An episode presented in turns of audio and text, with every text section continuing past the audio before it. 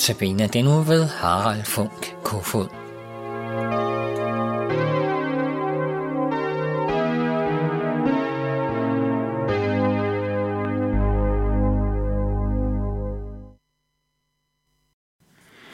Vi har i de tre forudgående dage været sammen om Jonas' bog, og vi skal i dag fortsætte med kapitel 4, og det står på side 823. Men lad os først bede. Vi beder om, at du vil være hos os og velsigne os også i dag. Amen. Jeg læser øh, kapitel 4 i Jonas' bog.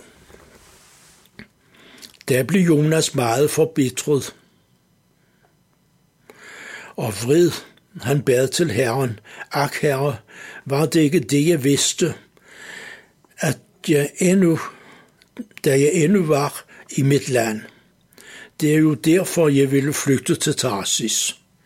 Jeg vidste jo, at du er nådig og barmhjertig Gud, sin til vrede og rig på troskab, og at du fortryder ulykken. Herren tog, tag nu mit liv, for jeg vil hellere dø end live. Herren sagde, har du ret til at være vred? Så gik Jonas uden for byen og slog sig ned øst for den. Han lavede, lavede sig en hytte og satte sig der i skyggen for at se, hvad der nu skete med byen.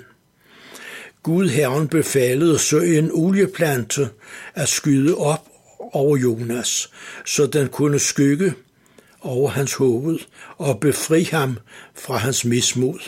Og Jonas glædede sig meget over olieplanten. Men da det blev lyst næste morgen befalede Gud en orm at gnave i olieplanten, så den visnede. Og da solen stod op, befalede Gud en gloende østenvind at komme, og solen stak Jonas i hovedet, så han var ved at besvime. Han bad om at måtte dø og sagde, jeg vil hellere dø end leve. Der sagde Gud til Jonas, har du ret til at være vred over olieplanten? Han svarede, ja, jeg har ret til at være dødelig vred. Der sagde Herren, du har ondt af olieplanten, som du ikke har haft noget arbejde med at få til at gro, men som du blev, som blev til, til i løbet af en nat og gik ud i løbet af en anden nat. Skulle Jesu ikke have ondt af den store by Ninive, hvor der er mere end 120.000 mennesker, som ikke kan kende forskel på højre og venstre, foruden de mange dyr. I dette kapitel hører vi, at Jonas bliver bitter og vred. Da alle beboerne i Nineve angrede og omvendte sig, tilgav Gud dem. Men det synes Jonas ikke om. Han blev meget forbitret og vred og kommer nu med en forklaring på, hvorfor han var flygtet til Tarsis. Men, sam, men samtidig nævner han nogen af Guds egenskaber, nemlig, jeg vidste jo, at du er nådig og barmhjertig Gud, sin til vrede og rig på troskab, og at du fortryder ulykken. Det er jo de egenskaber, vi nyder godt af hvert eneste øjeblik. Jonas vrede kommer til udtryk med ordene, tag nu mit liv, for jeg vil hellere dø end live. Men herren svarede, har du ret til at være vred. Jeg fornemmer, at det var i vrede, at Jonas gik uden for byen. Han ville se, hvad der skete. Han lavede sig en hytte, så han kunne sidde der og være sur og gal på Gud. Men Gud viste igen sin barmhjertighed og godhed og lod en plante vokse op, så den kunne skygge endnu bedre for Jonas. Og som der står, står befri ham fra hans mismod.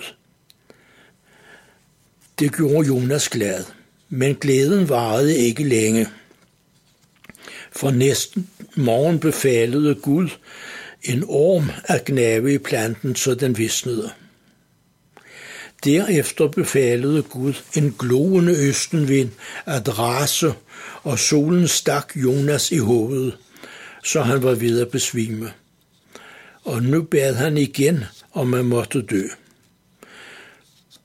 Gud bebrejdede Jonas, fordi han var egoistisk, og han tænkte mere på sig selv end på alle de indbyggere, der var i Nineve.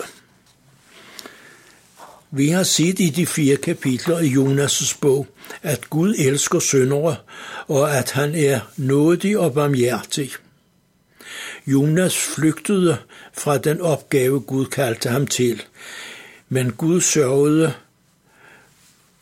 på fantastisk måde for ham i fiskens bu.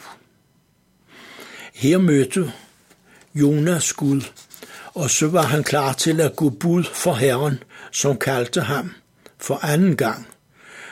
Og de hedenske indbyggere i byen vendte sig til Gud. Men det blev Jonas sur over. Han blev så gad, at han hellere ville dø end leve. Her i Jonas' bog, med de fire korte kapitler, siger vi, at vi ligner Jonas meget, og at Gud stadig er den samme, kærlige, nådige og lamodige. Lad os tak for det. Vi takker dig Gud, at du elsker syndere, og vi takker dig Jesus, at du gav dig selv for at frelse alle mennesker. Amen.